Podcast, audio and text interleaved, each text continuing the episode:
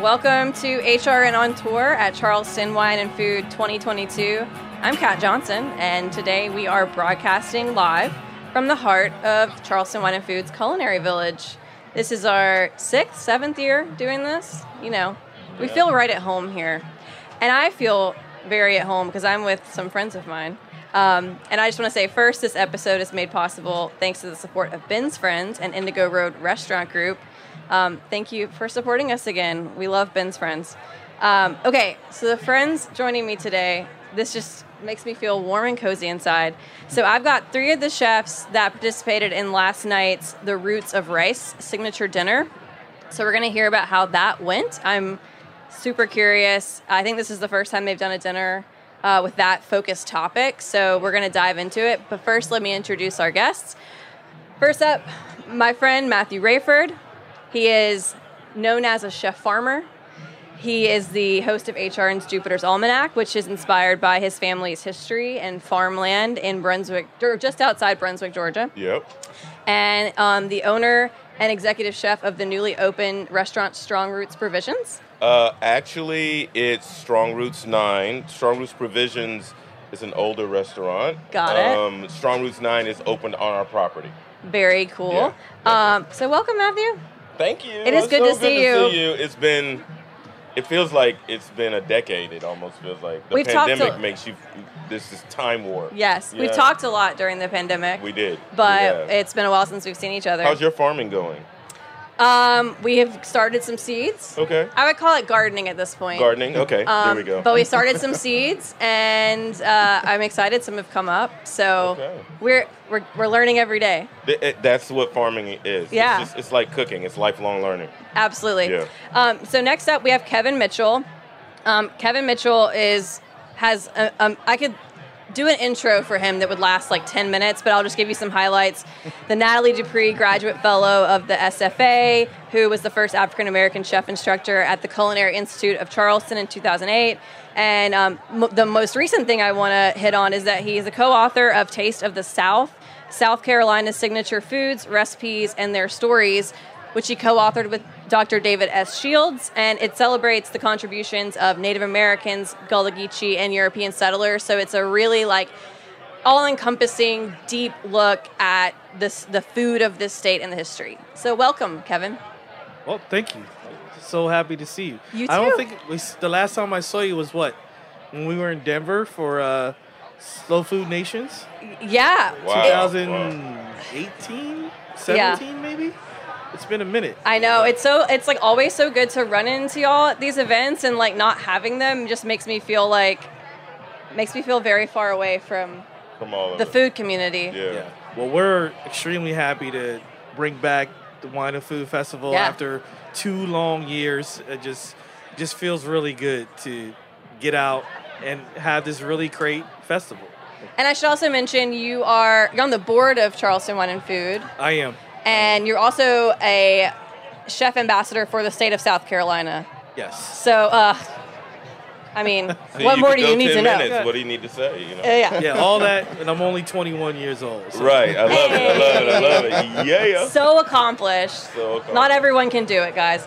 Um, and then our third guest um, today is my newest friend joining us here in the studio, Dominic Lee of Alligator Pear in New Orleans. Um, so, a couple quick bio hits for you. So, you're from New Orleans.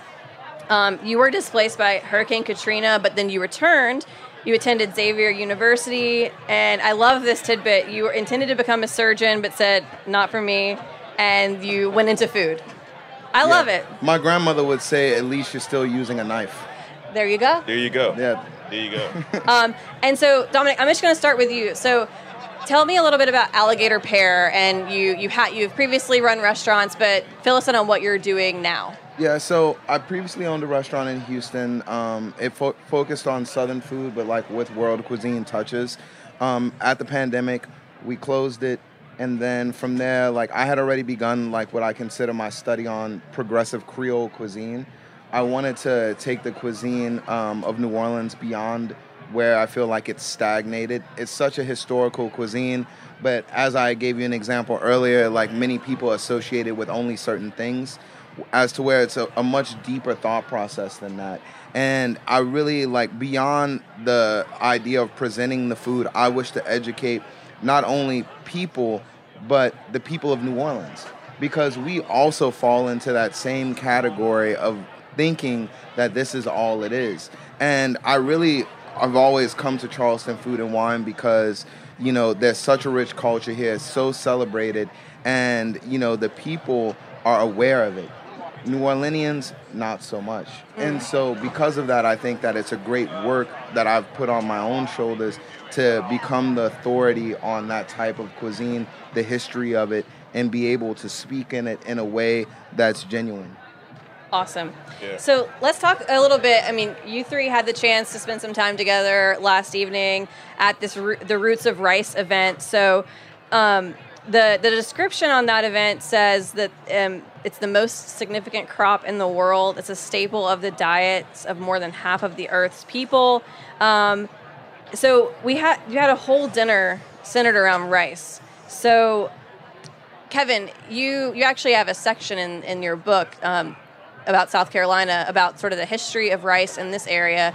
Can you just kind of speak to it and and why why this dinner and why this menu?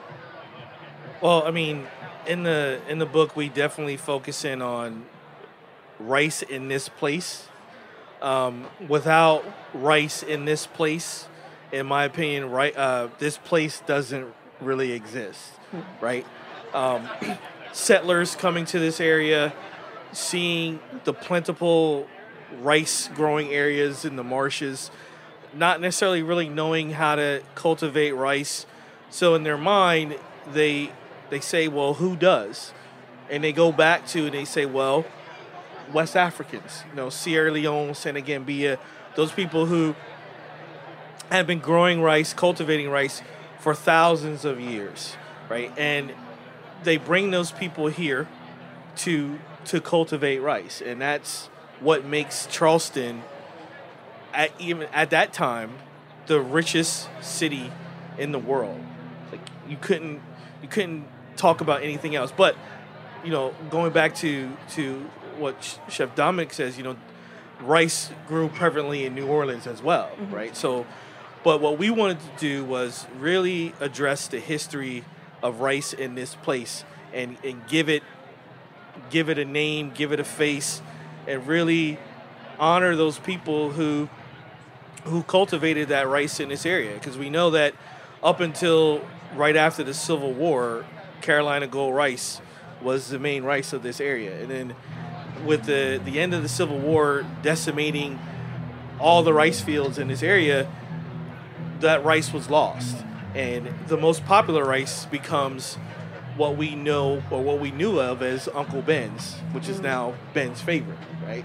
Um, until a gentleman, a doctor named Richard Schulze, who had the original seeds, convinces our good friend Glenn Roberts from Anson Mills to grow. And then Dave, of course, he reaches out to David because David had a lot of the research, and they just go around the country trying to grow this rice, getting this rice back onto the culinary landscape.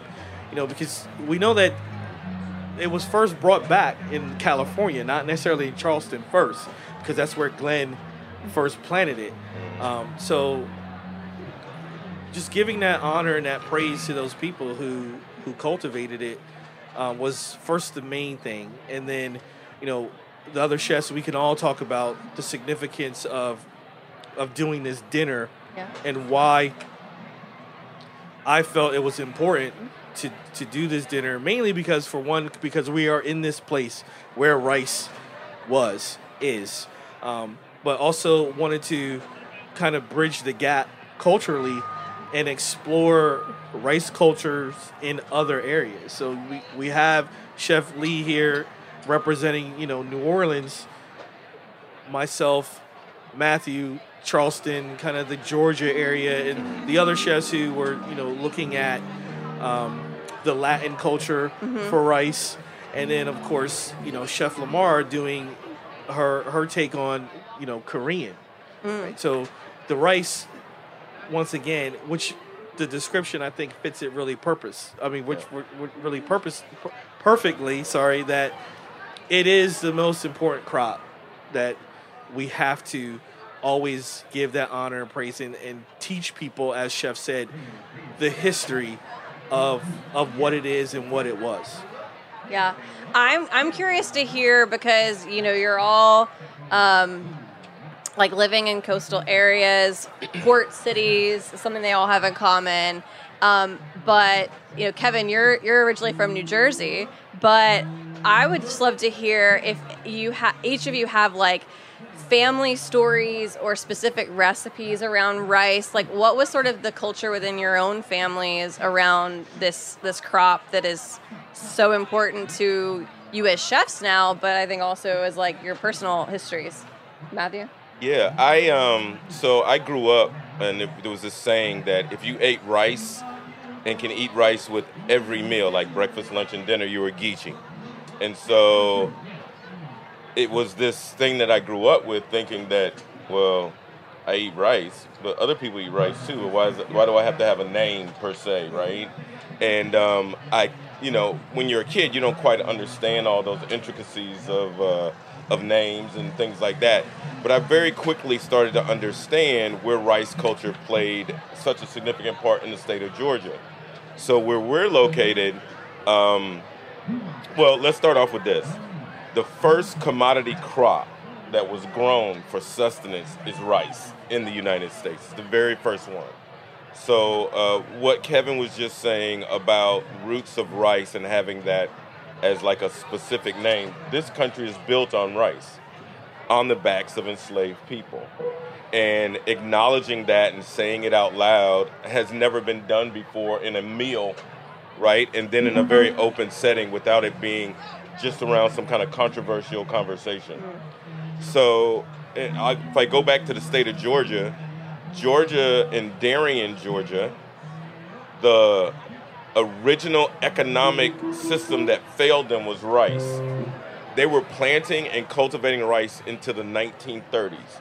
There's a book called the Darien Rice Journal that talks about Darien rice culture and all of those things but then to talk about how big it it means, Georgia, our coast holds one third of the marshland for the East Coast. That's a lot of marshland. In that marshland, that that rice culture that was created, where uh, fresh water could come in and push salt water out, those areas were built by these enslaved folks that understood how to manipulate and uh, kind of like engineer the systems which still today, if you go across, as you enter into the state of Georgia and look left or right across the many bridges that you have to cross, you will see the impact of rice. Rice is why we have the most amazing naturalist system inside our state. If that rice culture would not have happened, we would not have the sweet shrimp that we have that run from North Carolina to Central Florida with that being said, I know you asked about stories, so I'll go into stories. One of the reasons in, that I wrote in Bress 'n' Nyam, the cookbook, was uh, I put coastal paella in there, was because when I grew up, my mom called it shrimp creole. However, it, it was called that because her friend was from New Orleans and showed my mom how to make what Kevin would call a purloo. So a lot of times it's like this what's in the name, but it's also like where you are. So when we talk about a sense of place, when I go to New Orleans, I when I look at a dish, I'm I'm back home. Like I'm eating it like I'm back home. When I come to Charleston, I'm eating this. I'm looking at these dishes, going, "Oh, Perlu, I, that's the same as what my mama makes," you know.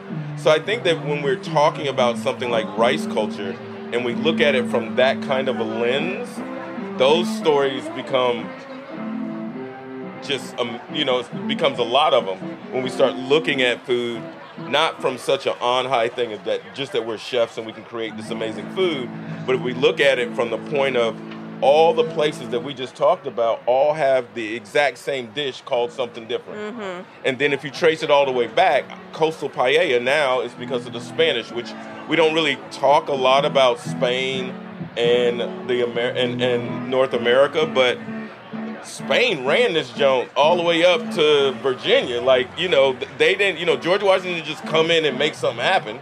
You know, like the Spaniards, that's why we have the Ossabaw hog. Yeah. That's why we have a lot of the ways that we have is because the Spaniards brought things over and left them on barrier islands. So I think when we start looking at it like that, it uh, it will overshadow any negative connotation of just uh, slavery and just rice. If we can, if we can start to move in that lens of if this hadn't happened, this country wouldn't exist. I think that when telling a rice story is like the dinner was so important to me because I believe, as you said, rice was a, a commodity food, something that we all needed. And even growing up, I mm-hmm. grew up poor. We ate mm-hmm. rice. We ate rice, yeah. And the thing is, is that you're right. Uncle Ben's is the rice that we know. And as I progressed in my own culinary journey, I began to understand the different breeds of rice, where they come from. And to tell that story, still in Louisiana today, I can guarantee you that when people think rice, they think Mahatma or Uncle Ben's right. and the breeds of rice go unnoticed. Mm-hmm. And so, like yesterday, I was explaining how in Louisiana we have aromatic popcorn rice, wild rice from sawgrass in the swamp, pecan rice, jasmine rice, which was developed to grow in Louisiana like the aromatic jasmine rice of Asia. Of Asia, and yeah. these things are not known. You know, these are things that go unnoticed, unused, uncelebrated. And until the time comes that people begin to embrace rice as it is and understand the history, we still have a battle that we have to fight in the education front. And personally, like in the story, like my story is we ate rice with everything. We still, like he said, coastal paella, per, um, perlu, jambalaya, things that have like European derivatives, but you know, still were put together by the people of the area with the ingredients that they had to mimic what it is that they remembered. There you go. You know, Yeah. Well, for me, um, growing up in New Jersey, my grandmother actually grew up in North Carolina, so Oh, okay. we ate rice pretty much with every meal. But it was um, Carolina in that red or red and white bag. Yeah, yeah, yeah. Um, yeah. And she would cook it, and it was very, it was very sticky, right? But I ate it because that's what we had. That's what we had, right? But my my true connection with rice actually started when I came to Charleston, right? Um, just learning about the food of this area, learning about Carolina Gold with um, with David and with Glenn. Um, and my first true experience was, you know, in Charleston several years ago, we hosted the Carolina Gold Rice Foundation Rice Symposium. And I was asked to be a part of the a cooking demo where I had to demonstrate how to make chicken bog. And Wow. What is chicken bog? chicken bog is it's just a dish that's c- cooked down rice with chicken and sausage and but when I first was asked, I was like, "Well, what the what the hell is chicken bog?" You were asking. right. but I soon learned that it was very similar to what my mm-hmm. grandmother would make. I mean, mm-hmm. Chicken and a- rice. Chicken and rice. Chicken and rice. Right. There you go. Right. So with the process, you know, I reached out to Glenn. And I was like, I got to do this. So he sends me their recipe, and, and it's a two-day process. Like you have to cook the chicken in with stock to fortify the stock, cool the chicken, peel the chicken, Yep. remove the skin and the bones, take the the stock, and then cook the rice, the chicken, and there's some recipes that add carrots or can add sausage or whatever. But understanding that the word bog comes from how the marsh looks. So mm. when people say bog, it means like the rice is bogged down. So I'm making this dish, and I just remember standing in the kitchen like, my grandmother made this all the time. like, she didn't make it together in the same pot, but it came together on the plate, and it just really reminded me of just being with her and, and understanding cooking because she was teaching me how to cook when I was six years old, right? So, but becoming more involved in the research and working with David and Glenn and understanding the different types, the different strands of rice, and understanding that at one point, if you were an astronaut looking down on the earth, you could actually see hundreds of thousands of rice fields Right. um, that were there that of course are no longer they no longer exist but just really i think and like i explained to to people last night about my particular dish the food the dish was all about connections like connecting this place to where it originated from so connecting charleston to to Africa, to West Africa, to those people that were brought here to to cultivate rice. And I think I think we, we did a really great job of really exposing people to the beauty of rice, the different types of rice, the different ways of cooking rice, um, and of course, you know how rice can only can not only be savory, but it can be sweet in a dessert. Um, so, story just, I mean, it just it's just like this complete 360 degree circle from Matthew, Dominic, myself, the other chefs, Glenn, David, so many people out there. You know, it, I think I, I want to add one more thing is that um, when you look at, and, and I'm glad that you brought this, you, you kind of alluded to this a little bit. So, like, what's in the name? Like jambalaya, like they, they have these European centric kind of names for, for what's going on. If we were to actually think about where food is right now, we're consistently eating food that would be considered from the poorest class of people that is now haute cuisine. All of your Italian cuisine that's out there comes from poor folks. I have yet to meet an Italian chef that did not talk about the fact that his grandmama made this dish, right? So that's not a high cuisine. Your grandmama ain't making no high cuisine. Ain't being the operative word.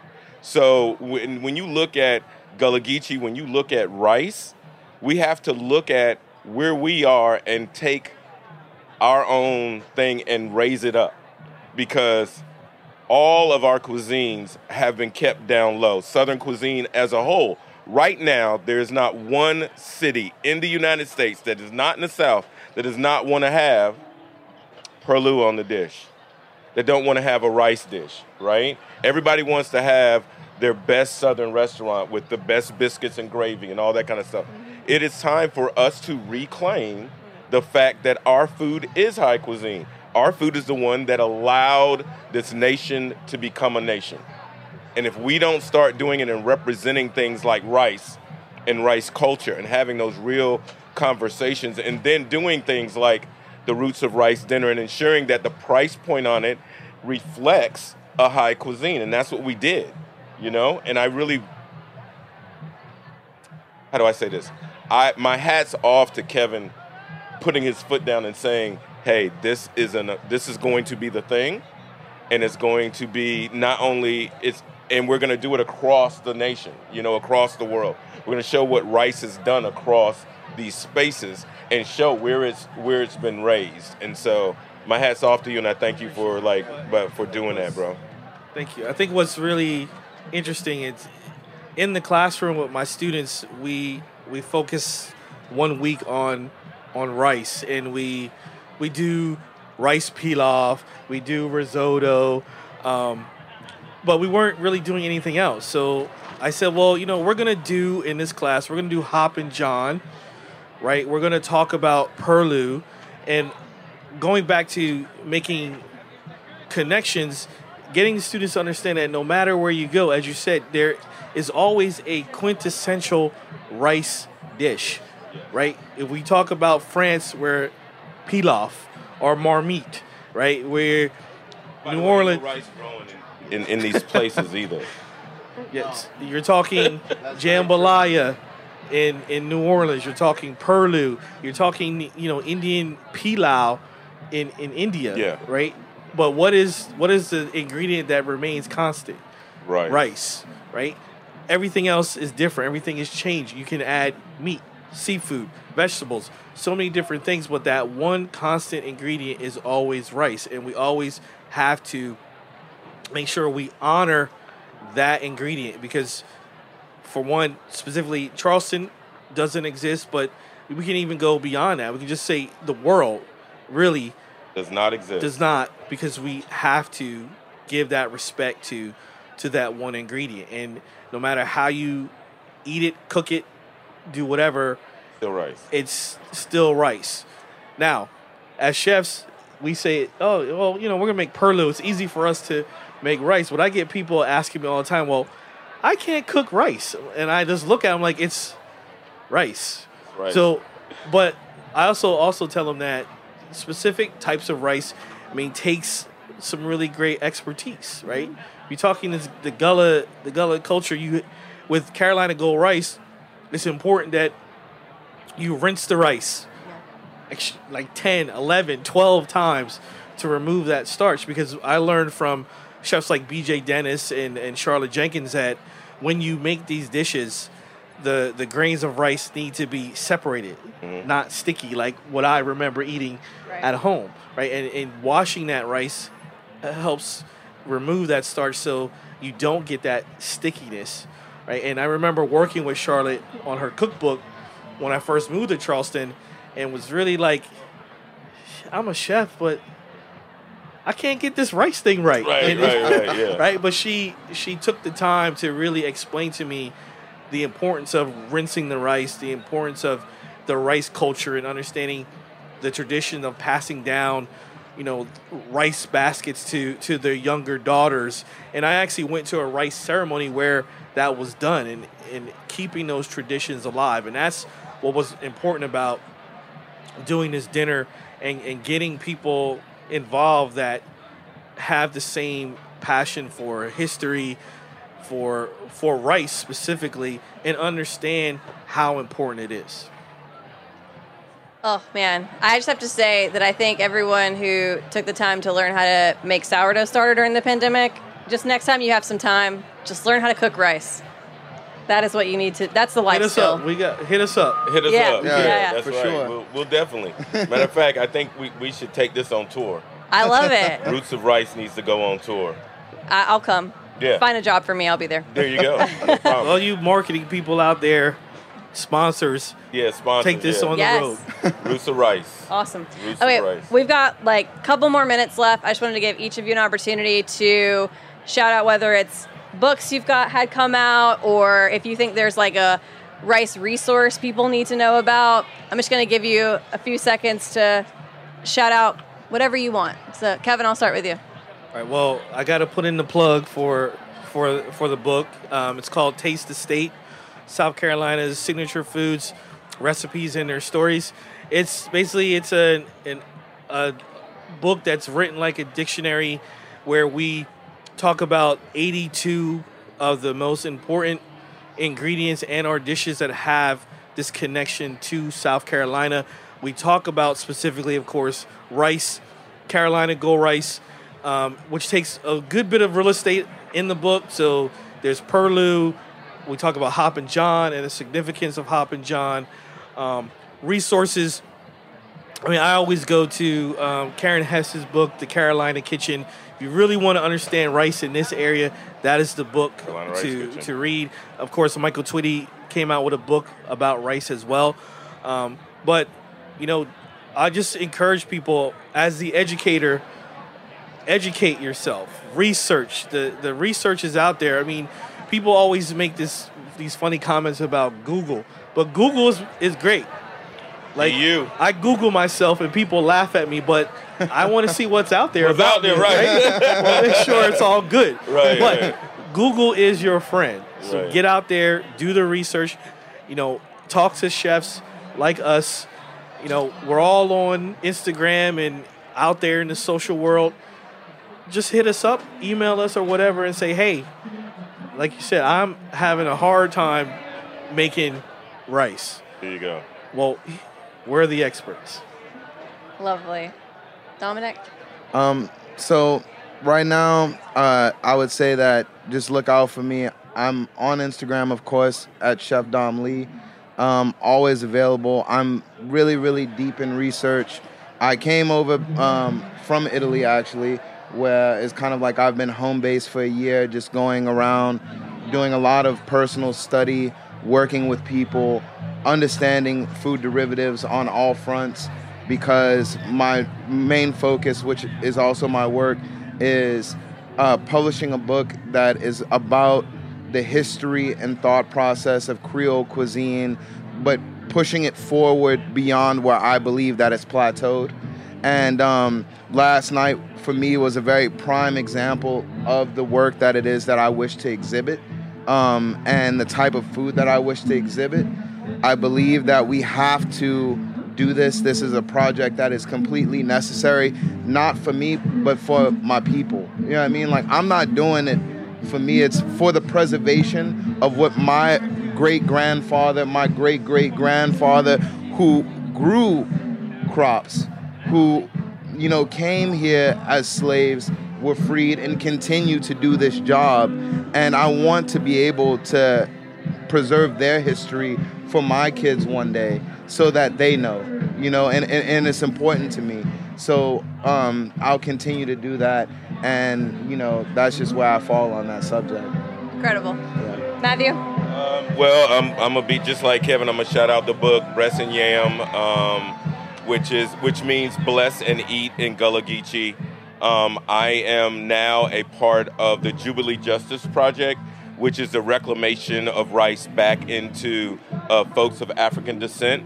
So we're growing uh, three strands of rice this year on the farm: a dragon's eye, which is a black rice, a scarlet, of course, is red, and an arborio. And our thing is is to get it up this year to where we're at commercial production size. And um, a big shout out to Jubilee Justice, big shout out to Konda Mason for even taking that kind of a project on, but putting rice back into the original people that actually are the reason that we have rice and rice crops. Uh, I can't I can't say much more to it than that. Besides that, we still have the Gullah Geechee gin that's out um, um, from Simple Man Distillery. We still grow all of the botanicals short of the juniper berry for it. So, yeah, coming more. Uh, we're working more on some ancient grains, some Oaxacan green corn. We're getting ready to start planting at the farm um, so that we can create another seed bank um, and so that's a that's a whole nother conversation is is where corn uh, actually sits um, within the African diaspora. Yeah. Okay. Sequel. Also, just since we're giving out social media, you can look at hit me up on Instagram at Chef Scholar. Yes. Um, and see my journey and, and see the things that I'm doing that are, you know, book based, education based, South Carolina Chef Ambassador, all those things. Um, and just hit me hit me up. We will put your Instagram handles in the episode description awesome. so people can Perfect. find you guys. Awesome. All right, well, we're out of time. Thank you so much. It was uh, incredible to see you all. You're, I just, I think the world of all of you. You know, you know that. Um, thanks for listening to HRN's live coverage of Charleston Wine and Food Festival. I'm Kat Johnson. We're grateful to the festival for having HRN back in the Culinary Village for the sixth year running. And you can listen to all of our coverage on the podcast Heritage Radio Network on tour. Thanks again to Ben's Friends, and find us on heritageradionetwork.org wherever you listen to podcasts.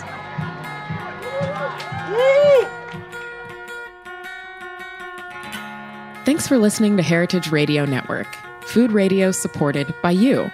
For our freshest content and to hear about exclusive events, subscribe to our newsletter. Enter your email at the bottom of our website, heritageradionetwork.org. Connect with us on Facebook, Instagram, and Twitter at heritage underscore radio. Heritage Radio Network is a nonprofit organization driving conversations to make the world a better, fairer, more delicious place. And we couldn't do it without support from listeners like you. Want to be a part of the food world's most innovative community? Rate the shows you like, tell your friends, and please join our community by becoming a member. Just click on the beating heart at the top right of our homepage. Thanks for listening.